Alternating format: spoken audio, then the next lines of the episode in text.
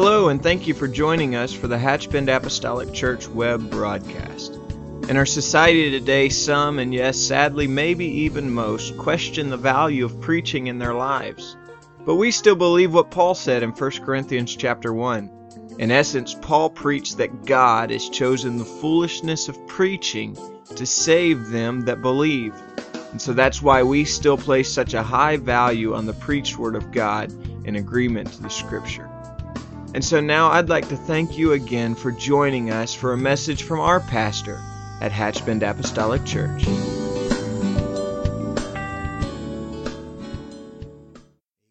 If you have your Bibles and will join me in the book of Second Kings, chapter 3, and uh, perhaps do a little bit extra reading tonight. Um, but and then if you'll just hold that place because we're going to we're just going to stay right here in the confines of this story, so to speak. The book of Second Kings, chapter 3, and verse 16, the Bible says, And he said, Thus saith the Lord, make this valley full of ditches. For thus saith the Lord, Ye shall not see wind, neither shall ye see rain. Yet that valley, that valley, shall be filled with water, that ye may drink, both ye and your cattle and your beast. And this is but a light thing in the sight of the Lord. He will deliver the Moabites also into your hand. And ye shall smite every fenced city and every choice city, and shall fell every good tree, and stop all wells of water, and mar every good piece of land with stones. And it came to pass in the morning when the meat offering was offered that Behold, there came water by the way of Edom, and the country was filled with water. And when all the Moabites heard that the kings were come up to fight against them, they gathered all that were able to put on armor and upward and stood in the border. And they rose up early in the morning, and the sun shone upon the water. And the Moabites saw the water on the other side as red as blood. And they said, This is blood. The kings are surely slain, and they have smitten one another. Now, therefore, Moab to the spoil. When they came to the camp of Israel, the Israelites rose up and smote the Moabites, so that they fled before them. But they went forward, smiting the Moabites, even in their country. And uh, with the help of the Lord tonight, I want to just talk about ditches in the desert this evening. Ditches in the desert. You may be seated in the fear of the Lord. Thank you for standing. This was certainly a time of trouble in the life and history of Israel. The kings of Israel and Judah and Edom were gone forth to battle against the king of Moab, and it was a very severe and stressful time. War and strife is never a pretty thing. The evil between, whether that is evil between nations or whether that is evil between individuals. We see many uh, times on news reports, uh, we see uh, the end result of battle or war, and you see many times in the Middle East such a troubled spot on the globe. And and you see cities that are just laid in utter chaos and destruction. And to be honest with you, I doubt very few of us can relate to something of that nature. We kind of see that image uh, on the news and, and we think how sad that may be, but to actually put yourself there in the midst of all of that chaos. Probably the most recent thing in uh, the minds of Americans, or at least most Americans, that would even come close to that would be 9 11. And to think about the destruction, however, that was limited to just very few buildings in one city.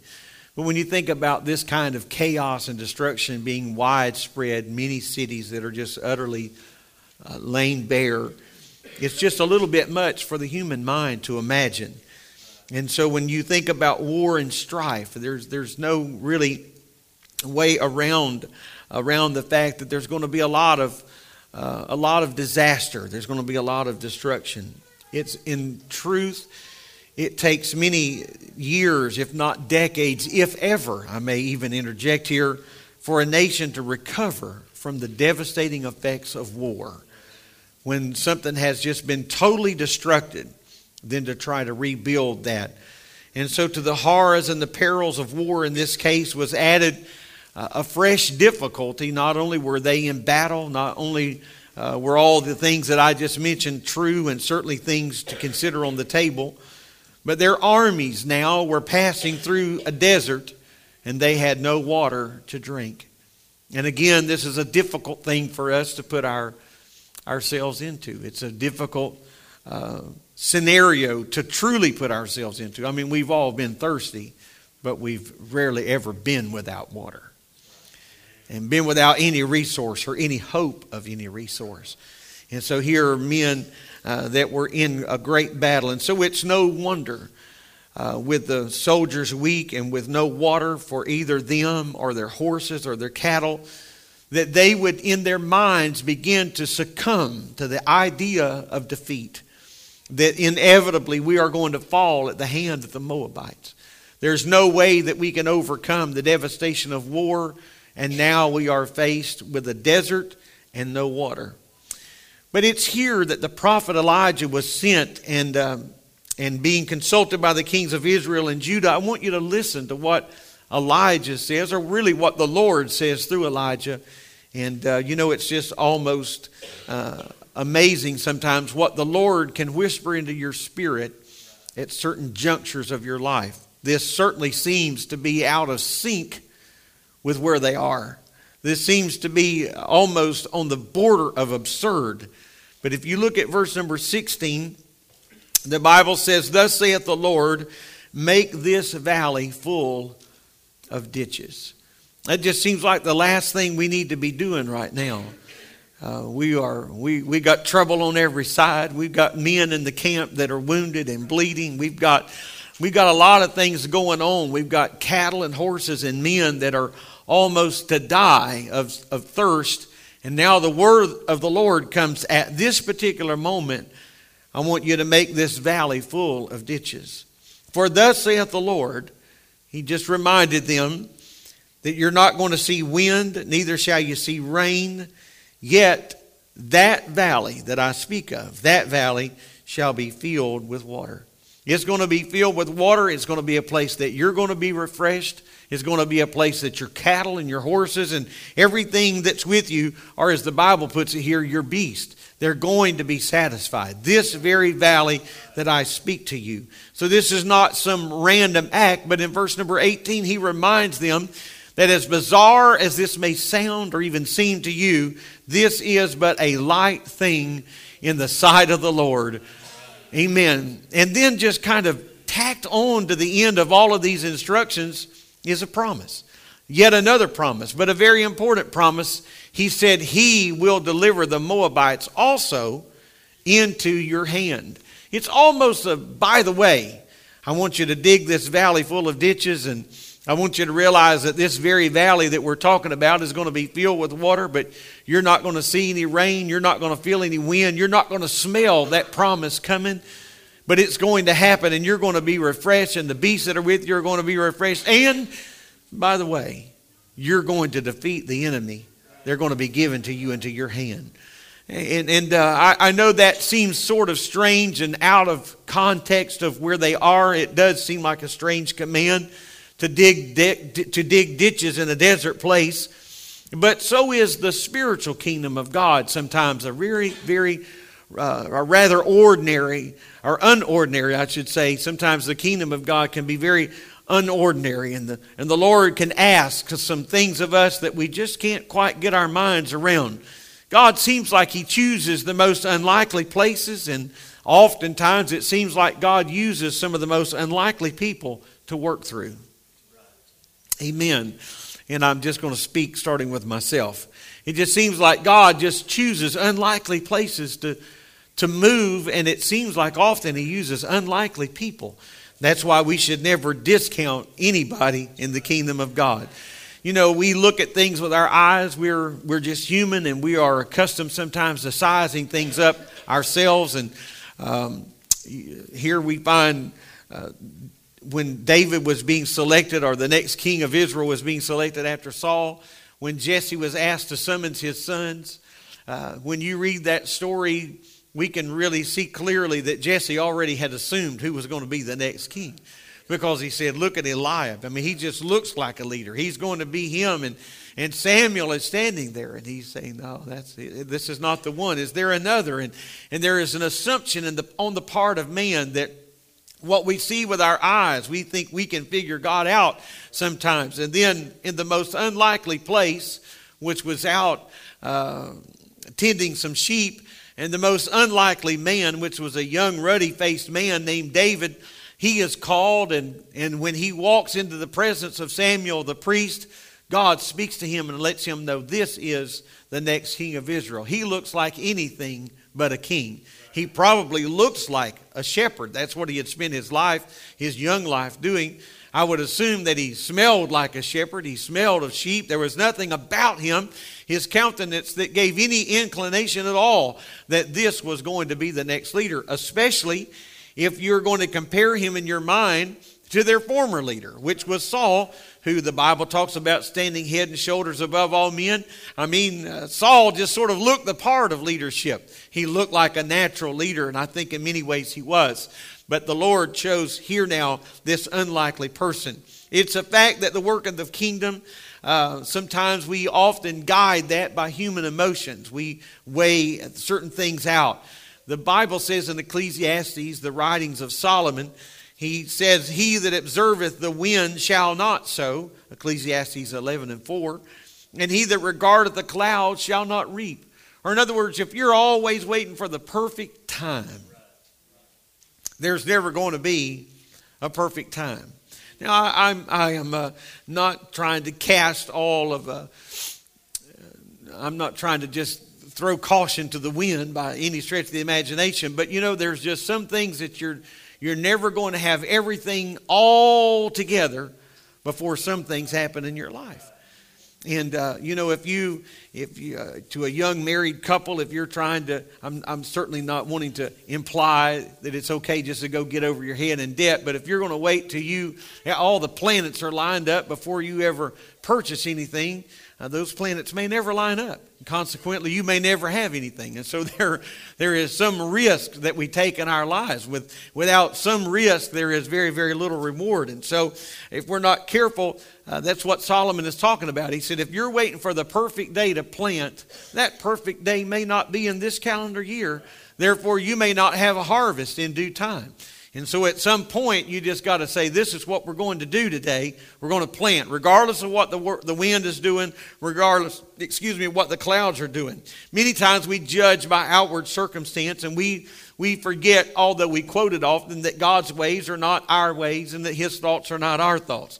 And so if we're not careful as a body of Christ, we can fail to work whenever God gives us the opportunity. But here's what I want to suggest tonight that we always must work when a door of opportunity opens, we must step through that door. Even though it doesn't make sense to us at the time, we need to step through those doors. We need to step into that venue and see what God can make of that. Even though it may seem like the most unlikely or perhaps even the most unpromising or unfulfilling field of labor, when God calls us, wherever we are, to dig wells in the valley, that's what we ought to be doing, is digging wells in the valley. It was a strange command in all truthfulness because there was no appearance of rain whatsoever. It's almost another scenario of Noah. Uh, Noah is told to build an ark, but there's no sign of rain. There's no uh, inclination of rain. There was no river nearby where they could draw water from, where these wells or these ditches were going to be supplied. And so, why would you possibly dig water or dig ditches or dig wells when there is you don't even know where the water is going to come from? This is a very strange scenario. But I would suggest it's not a scenario that we don't often find ourselves in in this time that we live in today. Maybe we're not digging wells and maybe we're not in the desert, but God asks of us something that just seems so untimely or out of sync. It doesn't seem to make sense. And it doesn't make sense to us because we live in the age of such practicality. We just want everything to be practical. And so I can't talk about practical without standing on my own toes. So y'all just mind me uh, for just a few moments here. And uh, my, my, wife is, is uh, from time to time, she, she reminds me, she says, Go ahead, just stop being so practical. Just go for it. Amen. And, and I need that. If it wasn't that, if it wasn't for that word of admonition in my life, I would probably just live in a little burrowed out hole somewhere. And so you need somebody to just kind of light that fire under you and say, uh, you know, we live in such a practical age, and I'm not trying to take away all of that. But, but you know, mankind just likes to have a reason for everything. A reason for everything. People like to be assured of their return on, on whatever their investment may be, whether that's monetarily or whether that's our time or effort and energy. We just like to be assured that whatever I do is not going to be a waste of time. But it's not always that way in the kingdom. Sometimes we invest money by faith, or we invest time by faith, or we invest effort in ministries by faith, and you never know where those seeds are going to. I often am encouraged. Brother Rayleigh preached about this. Actually, it's just been years ago now. Uh, but I have never forgotten the illustration about casting your bread upon the water. And he talked about how that, that particular season, when that was being asked, that the, that the river of Jordan was out of its banks. And when you cast bread on the water while the river is out of its banks, that means that that water that seed is being taken, the water is taking the seed to places that it would, you would otherwise never be able to reach. And so I want to cast my bread upon the water and realize that when God commands me to do that, I may be commissioning a word or a seed or a, a, measure of hope into an area at that time because timing is everything with God. And so I may be I may be casting a seed into the ground at that particular time that I personally may never have another opportunity to pass by, or maybe others would never have an opportunity to pass by. And so, if we're not careful, when we want such a promise of a return on our effort, if we're not careful, even Holy Ghost filled people can be inclined to question the effectiveness of what God is commanding us to do. Now, I'm not going to suggest tonight that this one place in Scripture is the only thing that God commands that doesn't make sense. There's a lot of things that God says, I want you to do this, and we don't really have an explanation because God is sovereign and He owes us no explanation whatsoever. I think I mentioned this the other day about uh, the, why did God choose blood? We have no idea, but He chose blood. And the blood became the, the, the, promise for the children of Israel to make their exodus out of the land of Egypt. And so the Lord requests a lot of things. You know, the Bible still talks about resting on the Sabbath day. But who's got time to rest? Who's got time to stop? Because we got to keep going. And the Bible talks about not forsaking the assembling of ourselves together. And there's a lot of people that just rationalize themselves right out of that command, think, well, that just doesn't apply to me. And you know, if I don't go to church and just feel warm and fuzzy all over before I leave, then it was all a waste. But that's not what the Lord said. He doesn't say continue to go as long as it feels good or you feel like you're getting something out of it. He just said don't forsake that. Don't forsake that coming together. And on and on and on and on. The scripture is replete with such commands. But I believe something significant happens when we move in obedience to the word and the will of God. Sometimes we see that end result. Sometimes we didn't move when the Lord told us to halt, and we see the end result of that, a promise of that. And other times, I believe the Lord has spoken into my heart, spoken to my heart about doing something, and uh, I just acted on that. But you know what? Thunder, the, the, the sky didn't fill with lightning. I didn't hear any thunder. Nothing happened. But I feel like in my heart that something was released by that obedience. Does that make, does that make sense? Amen. So God has commanded us certain things. Amen. That God has said it. Really, in truth, that ought to be enough. That the Lord said to do this. God never gives a command without a good reason for doing so, even if He doesn't tell us what that reason is. I may not see the reason. I may not ever know the reason. As a matter of fact, I'll be real bold here. I might not even ever benefit from the result of that. I may not be the direct recipient of that, but I want to still move when the Lord says to move. I'm convinced by, uh, by reason, I'm convinced by history, I am convinced by my own personal experience that whatever the command may be, a real benefit follows those that will obey that. Now, I'm going to tell you, there are testimonies all across this house tonight of people that have felt prompted of the Lord to do something, and you stepped out in obedience to that, and you saw the hand of God bless you in your life for that. I'll take that one step further. I, I believe I'm speaking to people, and not just a few here tonight, that have done things that by faith you have, you have obeyed the word of God, the will of God, and in a specific area or maybe about a specific thing, and God has rewarded you for that openly more than one time. Amen.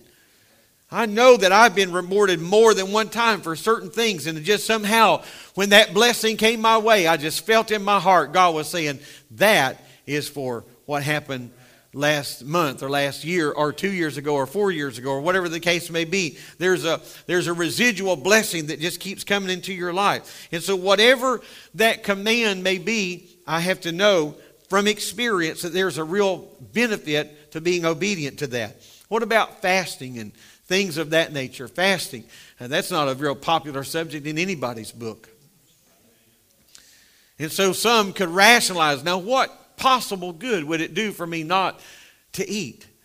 But the Lord and the Word of God talks about fasting and what that does for our heart and our lives. And, and I'm going to tell you from experience. I can speak from experience, not alone here tonight, but I can speak from experience that, that there's something powerful that is released in our lives when we acquiesce to God's commission and command to fast, not just to uh, I think we ought to have some kind of consistency about our fasting, but, but there are times that the Lord just specifically moves upon us, and, and that's, what we have to, that's what we have to obey. Our prayer, our giving, our faithfulness, and the list could go on and on and on. It may also be said that, that real unhappiness and, and some real unfulfillment can also follow that this, the disobedience of such things. There have been times I felt prompted to fast and, and, and miss that because I just rationalized my way right out of it. Amen. I'm just saying me tonight because I got the microphone, but I'm sure you could you could nod your head at least in agreement. There have been times, and, and I'm not just talking about guilt, but we can just feel that that I missed a door of opportunity. So I've got to be very uh, diligent in, in my in my future about things like that. There have been times that I felt prompted of the Lord to pray in the middle of the night. And there have been times I got up and went to the living room and knelt down and prayed and and uh, and I, I, really didn't feel uh, some some particular direction. But I'm going to tell you, there's also been times I felt prompted to pray that I rolled over. Amen. And and so have you. And we miss those opportunities, and there's a sense of, of, of regret that follows that. And so we learn we learn from that correct? We learn from that that i want to be sensitive to that. I want to be i want to be sensitive to the word of god and to the prompting of god. And uh, one other thing th- this strange command of god suggests and that is is that the lord wants to work with us. Now i find that sometimes really bewildering that god would like our hands to be involved in the harvest because he is god and he could do it all by himself. But he said i want you to go dig ditches in the middle of this valley, and that valley is going to be filled with water. Now, there is little argument, I think, in this room tonight or anywhere that God could have sent water and He could have provided a place to store the water. And uh, he, if he can write with his finger in the stone and give the commandments, I promise you, he can etch out a place in the earth to hold water. And he could have he could have accomplished every bit of that without any assistance from one of the Israelites. But he did not choose to do so. He said, "I want you to dig." I want you to be a part of this. He says to common men, he said, make this valley full of ditches. And when you think about uh, such things that we are involved in as the church in the 21st century, when you think about our modern missions efforts, for, for, for example, when you think about uh, our efforts from the vantage point of this church to some remote region of the world, maybe many people think, you know, that God can save those people without our help. And you know what? You're right. He's God. But God chooses to work through us. And so he says, if you will invest, if you will give, then I will bless you and allow you to be a part of that. And so when you read uh, our Bibles with an open mind and with an open heart, we find human efforts. As a rule, we find human efforts are always accompanying some divine intervention. God chose mankind, men and women, just common men and women, to work through, to speak through, to impress upon their heart certain things. And so we feel, uh, we feel an assurance that the God of yesterday is still the God of today, and that same God will be God of tomorrow. And so when Jesus Christ's own command is clear, he said, Go ye therefore and teach all nations. That is the command of God. And so to the best of our ability, I'm certainly not saying there's not room for improvement, but to the best of our abilities that we know, we give everything we have to that effort and try to be a blessing to those that God has prompted to take the gospel to other nations and to other people. And so when we think about that, it brings some clear, clear questions for us to answer, I think, on a personal level. And that is, how do we stand, or how do I stand in regard to the commands of God? Is there any command that God has placed upon our shoulder that we are con- deliberately or even maybe consistently disobeying? David suggests something that I think ought to be a daily prayer of every child of God. In Psalms 119 and verse 35, I want you to I want you to listen to this. The Bible says, "Make me to go in the path of thy commandments." That's David's prayer. David's prayer is, "Lord, make me to go in the path of thy commandments, for therein do I delight." David was David was quite quite a spokesman. His his psalms, his writings, his insight it was from that same pen that he said, Lord, I want you to order my steps in your word. Help me today not to just walk randomly through life, but he said, I want to walk in the path of thy commandments. And what your commandments are, that, that's what I want that to be the trajectory of my life every day, because therein do I delight in the commandment of the Lord. And so it's clear tonight that we must be obedient to the Word of God. And in that obedience, we see the Lord bring great fulfillment to our lives. It's clear from our text that the men of Judah did just as God had commanded them. As strange as this request may have sounded, the Bible says that they made the valley full of ditches.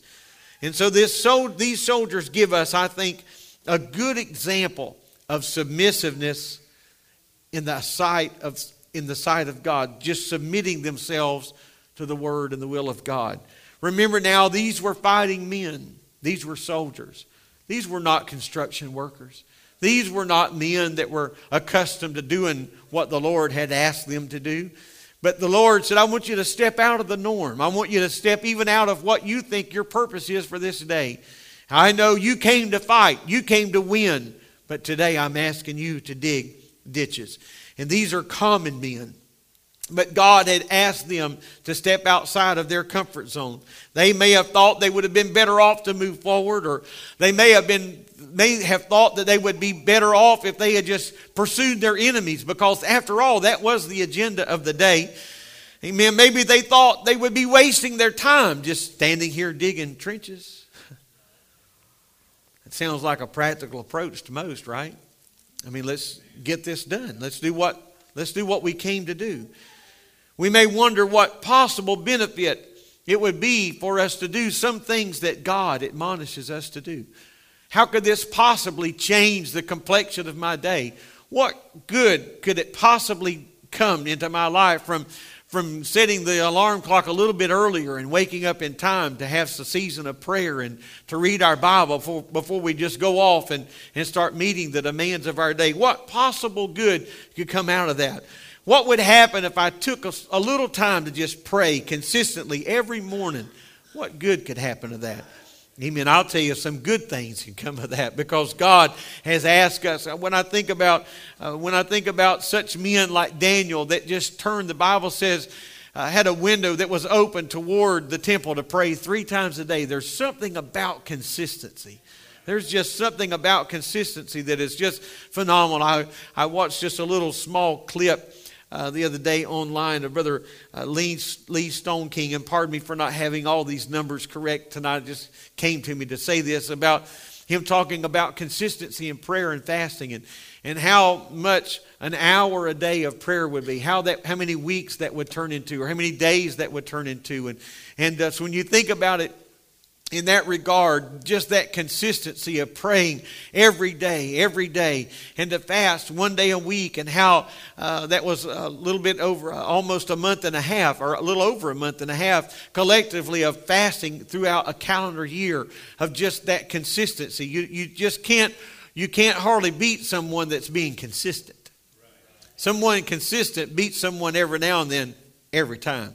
It's kind of the tortoise and the hare concept. Somebody that's just praying every day and being consistent in that prayer. That's what I want to do. Some days my prayer may be a little longer than others or a little shorter than others, but I want to be consistent. I want to be that voice in the in the I want to have that voice of God in my life. And so you know what if we're of the mindset that there's no possible good that could come out of that, you're going to soon find that your life is dry.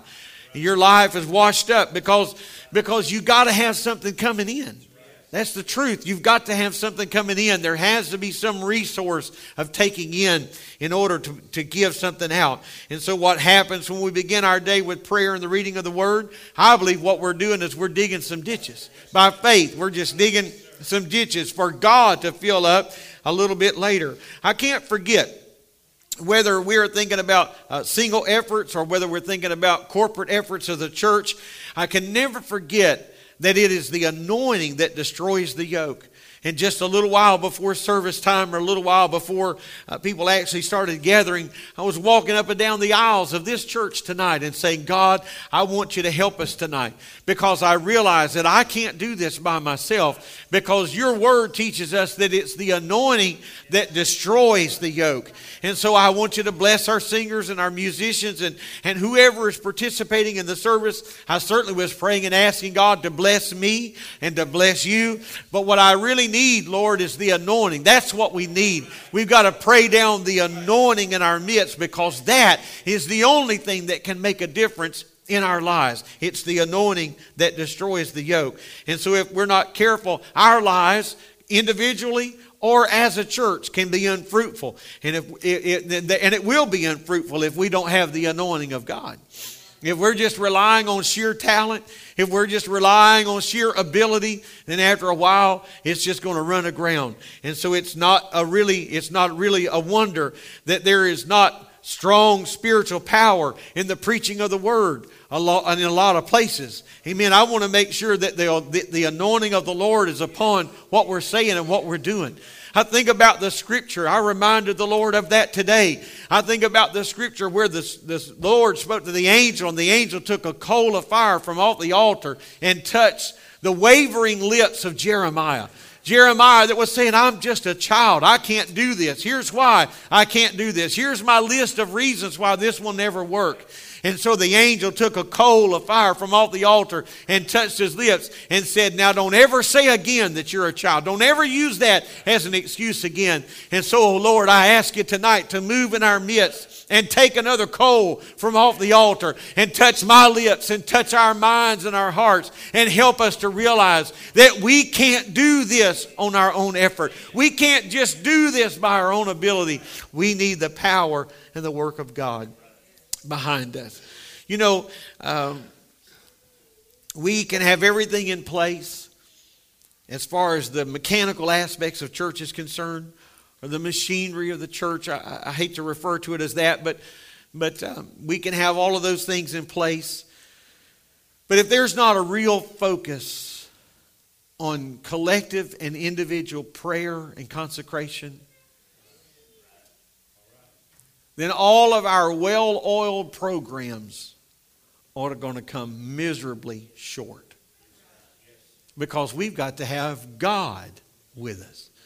At the end of every note being spot on, at the end of every hand clap being right on beat, at the end of everything coming off as we had planned it, if there is no anointing there to destroy the yoke, we are in trouble. We are in trouble. Amen. There's very, very little fruit at the end of the harvest if prayer has not gone first. I'm going to echo this one more time. I want to have the church as organized as we possibly can. I don't want us fumbling around trying to figure out what we're going to do. We're not going to wait till 7:30 on Wednesday to try to figure out what we're going to do. Amen. We're not going to wait till 9:59 Sunday to try to figure out which direction we're going.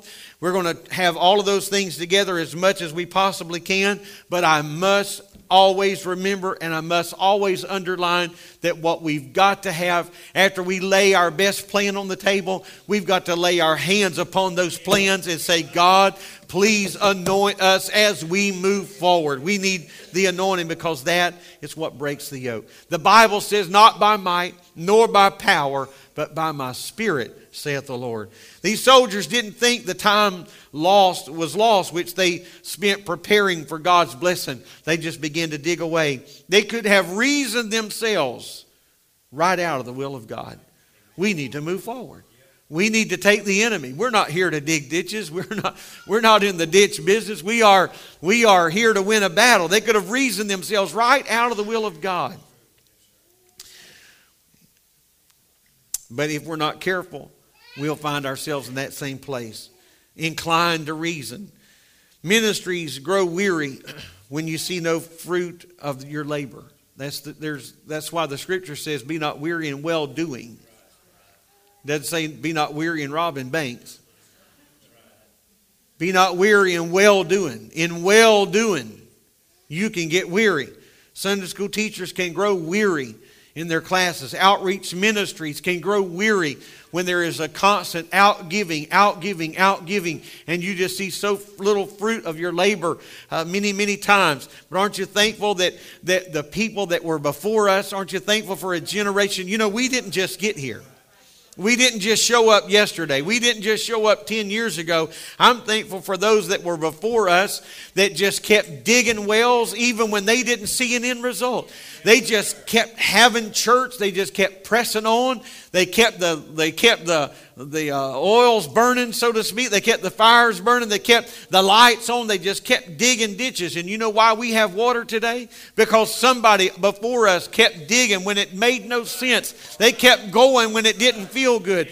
They kept swimming upstream even though their muscles ached and their spirits cried out for, in thirst. They just kept giving. Where would we be had they thrown in the towel? I would say that the gospel would have made very little progress in the world if people that got discouraged the first time turned around and never walked back but they just somehow took a deep breath of air and said, I'm going back. I'm going back into the battle. They might have reasoned it's not likely that digging trenches in this valley is going to deliver us out of the hand of the Moabites. I mean, what good are these ditches going to do us? We're, we're in battle here. And so they could have reasoned that. And so many times, if we're not careful, we can miss what God is trying to give birth to in our lives, just trying to rationalize it all away. Amen. I pray that God will take us and help us to be like the Spirit and have the Spirit of these soldiers, to believe what God says is for our good, and then to yield ourselves to Him as willing servants by doing the will of God from our heart. From our heart. The Bible says, you know, I've, I've uh, I, like many of you, have almost heard every little cute story when it comes time to take up an offering. I think I've heard them all. We've heard people say God loves a cheerful giver, but he'll take it from a grumpy person as well. On and on and on. but you know what? I want to give my very best to God, and I want to do it with a willing heart. I want my hands to be open. I, I want to. I preached about this not long ago about holding on to what we have loosely. Let's hold it on, hold on to it, but hold on to it loosely. I want to yield myself, and I want to do the will of God from my heart. I want my heart to be in it. And you know what? People can tell when your heart's not in it. People can tell. I, have I've uh, gone through a few drive throughs in my lifetime. I'm not proud of this. Just rushed in a hurry, just trying to beat back the hunger pains. We've pulled out of a McDonald's parking lot or I'm not, I don't, want to say McDonald's because Sister Anderson's here, but Burger King parking lot, them's they're the worst, you know. Back onto the interstate and un, unpackaged a hamburger that did not look like it was packaged with love and care. It's honest to goodness, it's happened to me. And I, have looked at my wife and I always say the same thing. I said, it looks like it would have crossed somebody's mind that somebody else was going to have to try to eat this. It just seemed like just. I wasn't there. I can't. I can't tell you what happened, but I'm just saying what it looks like happened.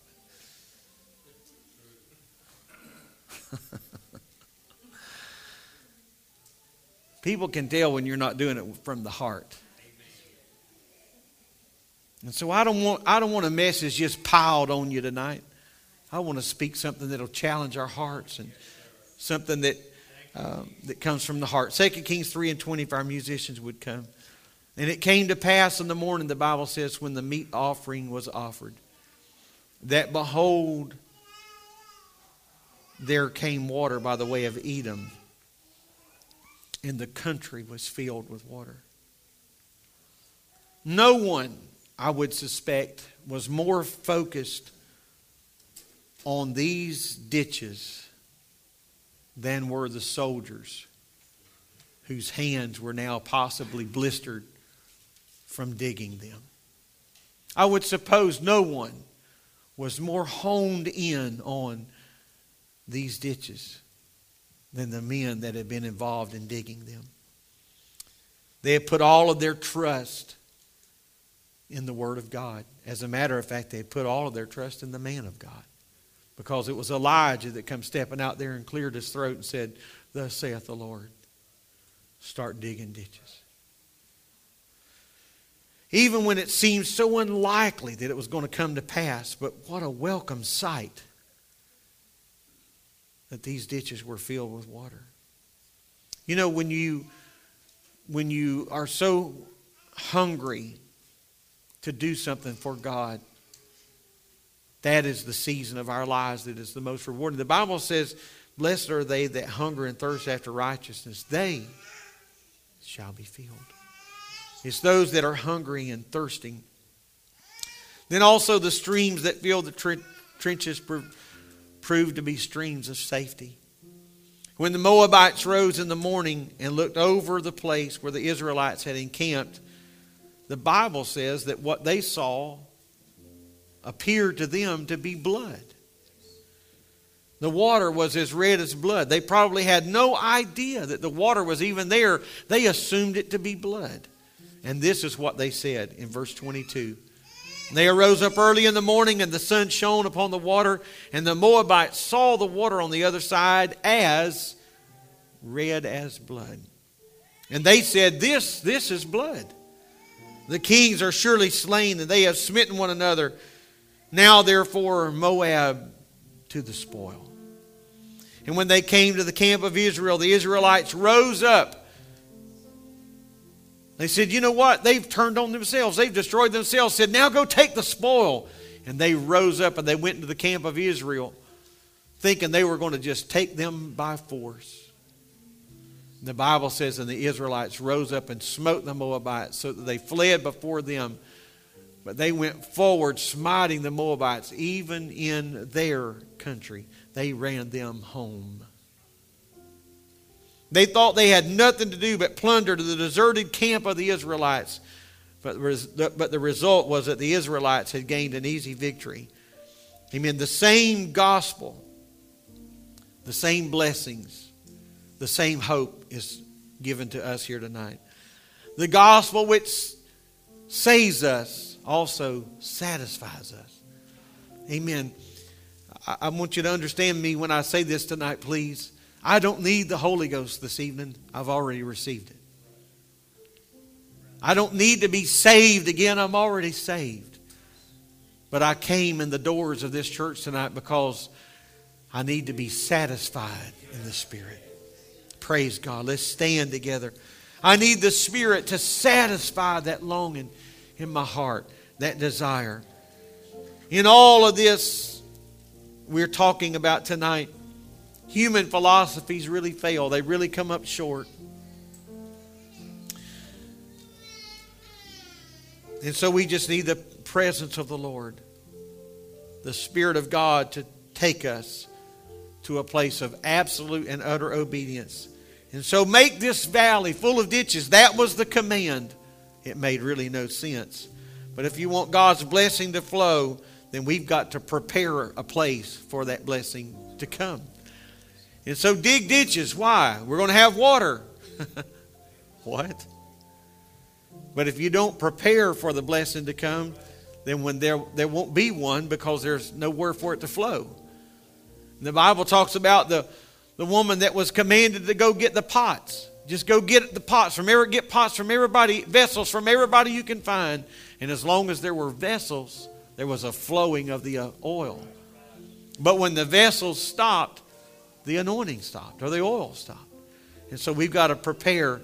And so dig wells in the desert. I'm going to say this tonight from my heart. We need to value our church. Value our church. Our church is not better than any other church. I'm not suggesting that at all. This is not the rapture ramp. Believe it or not, everybody going to heaven's not going there via Hatchbend. But we need to value our church. If this is a church you call home, you need to value that with everything you, you have. Every chance we get, we ought to walk in these doors. Every opportunity we have for prayer, for worship, or for the word, I need to be front and center. Why? This is my church. Amen. This is where God has planted me to start digging ditches. Amen. To prepare. And so we need these. We need these today. I'm glad that among the and amid the evil influences of, of, of the world that we live in, I'm so thankful that we've got a place that we can come a refreshing. I say it a lot. I, I really mean it.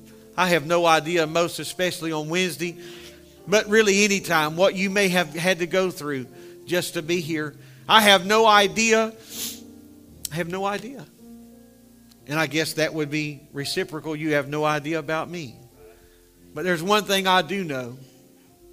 I'm so glad that when I come into this house, I can feel the presence of God what a refreshing. Amen. Why don't we close our service with family prayer? Would you come? Amen. Let's just magnify the Lord for a season tonight before we walk out of this place. In Jesus' name. Hallelujah. Hallelujah.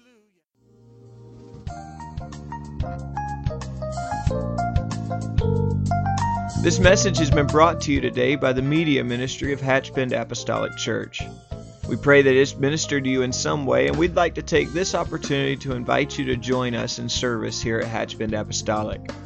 Our Sunday services begin at 10 a.m. and our Wednesday night service at 7:30 p.m. For any more information or to speak with our ministry staff, please feel free to call our church office at 386 935 2806, or you can visit the contact link here on our website. Again, thank you for listening, and we pray God's richest blessings on you and your family.